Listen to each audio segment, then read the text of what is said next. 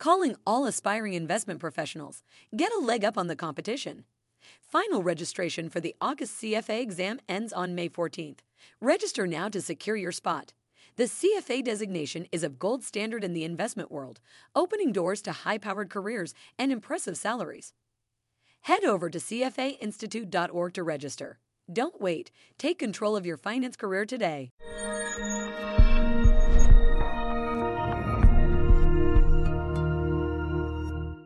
Hi, I'm Dave Larrabee from CFA Institute, and I'm joined by Joe Clement, Head of Investment Research at Fedante Capital.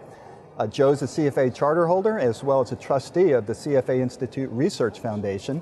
Joe, welcome, and thanks for joining us here in Hong Kong for CFA Institute's 71st annual conference.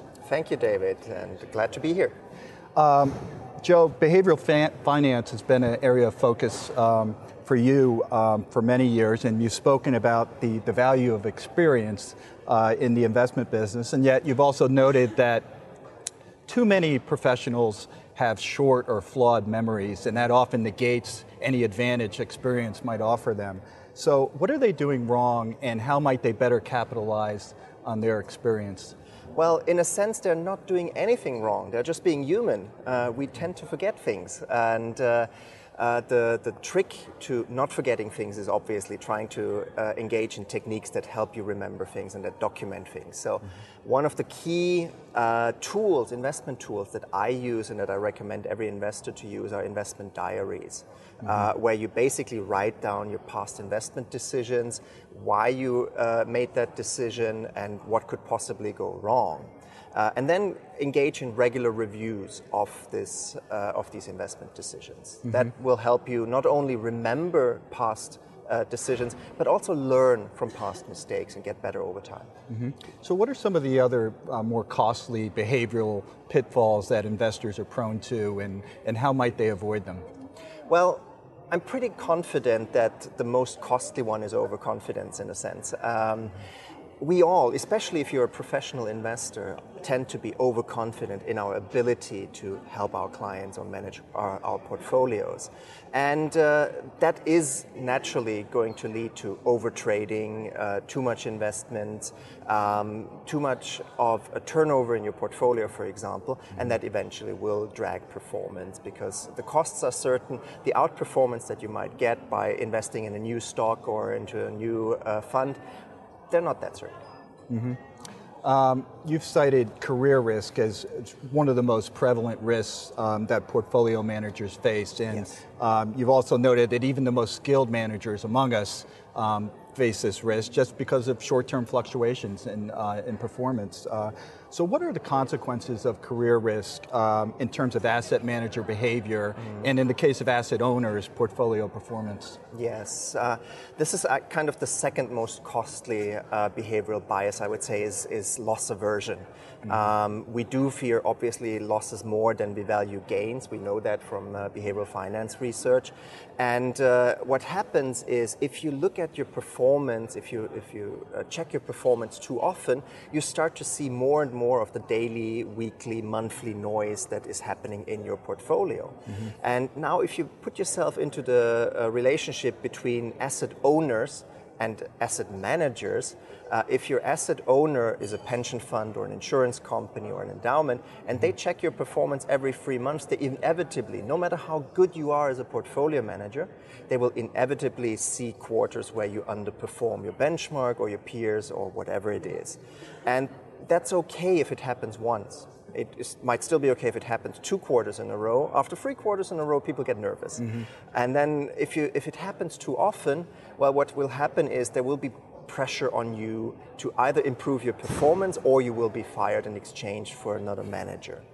And the problem is if you are you can be a great fund manager, you can be the next Warren Buffett, you will inevitably have 3-4 quarters where you underperform in a row. That is just the nature of investment, the investment business. So what happens is, as a reaction, a lot of investment managers then tend to reduce the tracking error, they become more passive. Worst case scenario, you turn your active fund into a closet indexing fund, and you're starting to charge active fees for essentially passive performance. Mm-hmm. And that really is not what you want to, because as an investment manager, you don't want to be in that position. And as an asset owner, obviously, you don't want to pay higher fees for little activity. Mm-hmm. So is there a mutually beneficial solution in there for that works for asset managers and asset owners? I think so. I mean, there needs to be a lot of education and training on both sides, on the asset manager and the asset owner side. But one of the key things that I think both sides should agree on is to check that performance less often. I think once a year, if you're a long-term investor like a pension fund or an insurance company, checking the performance once a year is sufficient. It gives the asset manager the freedom he or she needs to actually act on their beliefs and on their analysis, while at the same time it still has enough control that if something goes really wrong after 1, 2, 3 years, you can still kind of pull on the brakes and say, okay, sure, what can we do differently? Mm-hmm. Let's talk about risk. It's been shown that investors' attitudes towards risk or their risk tolerance remains relatively stable throughout yes. their lifetimes. Yes. And in a recently published paper, you observed that their perceptions of risk are subject to change, and depending on market conditions and other circumstances. And of course, this can negatively impact their decision-making. So, how can advisors manage their clients' perceptions of risk? Yeah, this work is based on the work mostly of Elke Weber, who's a professor at Princeton, my co-author in that paper. Mm-hmm. And she showed that risk aversion stays constant, but our perception of how risky stocks are or how risky property investments are, that changes as markets fluctuate. So in a bear market, equities appear more risky than they really are, while in a bull market, it's the reverse. Mm-hmm. And there are 4 techniques how you can work with your clients to help your clients navigate these kind of emotional responses to how they perceive risks. Mm-hmm. And the first one clearly is education.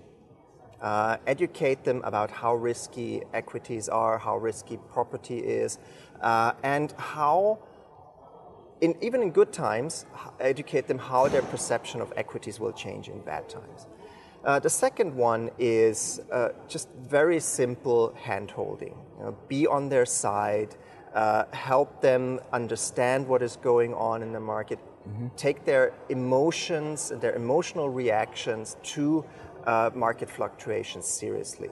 The third one are nudges. Mm-hmm. Present information not in a misleading way, not at all, that's not what we advocate obviously, but in such a way that it puts the information, the performance into a longer term context. By widening the lens, you help your clients, especially private clients who have a longer term horizon but often act short term in nature, you help them widen their perspective and focus again on what is important, namely their long-term goals for retirement, etc. Mm-hmm. And then the fourth and last one is just be transparent. Talk to your clients. Be constantly engaging with them. And I would say the best preparation you can have as an asset manager or as a wealth advisor for the bad times is communicate to them in the good times that these good times won't last forever. What goes up, there will be a bear market at some point. Mm-hmm. Good advice. The use of estimated or forward earnings is fairly common practice on Wall Street. However, you've questioned the predictive utility of that forward PE multiple, and of course you favor the trailing PE as a more accurate measure of value. Yeah. Yeah. So what's wrong with the forward PE multiple?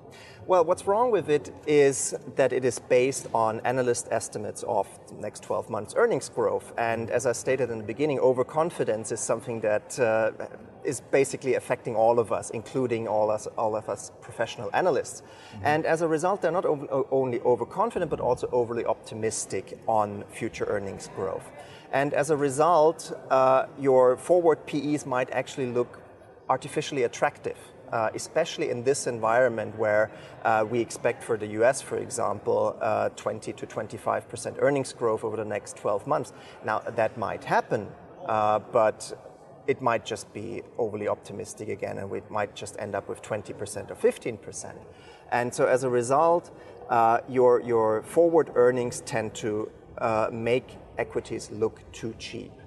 And we've tested that, or I've tested that in an enterprising investor blog, and showed that actually it can actually reverse the outcome, so that seemingly cheap stocks on a forward PE basis might actually underperform seemingly expensive stocks on a forward PE basis, which is not what you want to have when you invest in value max. Right, right. So I think we've got time for one more question. So here we are in the first half of May, and there's an old adage in the stock market that goes, sell in May and go away, as a way to avoid the historically poor returns over the summer months.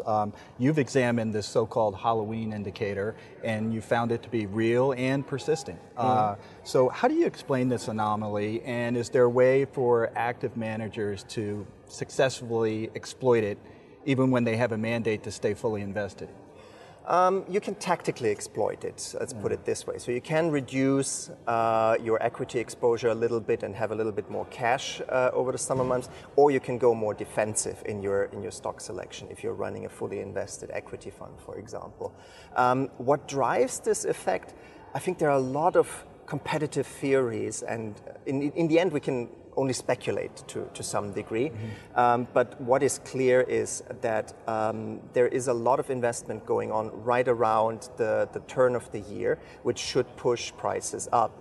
And that's obviously not the case in summer. So at the end of the year, there's a lot of window dressing going on by portfolio managers. So they start to invest more into stocks that have done well. And in the beginning of the year, a lot of institutional investors have a lot of cash inflows. Pension funds get a lot of extra cash inflows. And that needs to be invested. And that obviously will typically be invested between January and, say, April, May of the year. And that might explain some of the outperformance in winter. Right. Joe, thanks very much for sharing your insights with us today. Thank you for watching. Copyright 2018, CFA Institute, all rights reserved. This program is designed to give accurate and authoritative information in regards to the subject matter covered. It is distributed with the understanding that CFA Institute is not engaged in rendering legal, accounting, tax, investment, or other expert advice. If legal advice or other expert assistance is required, the services of a competent professional should be sought.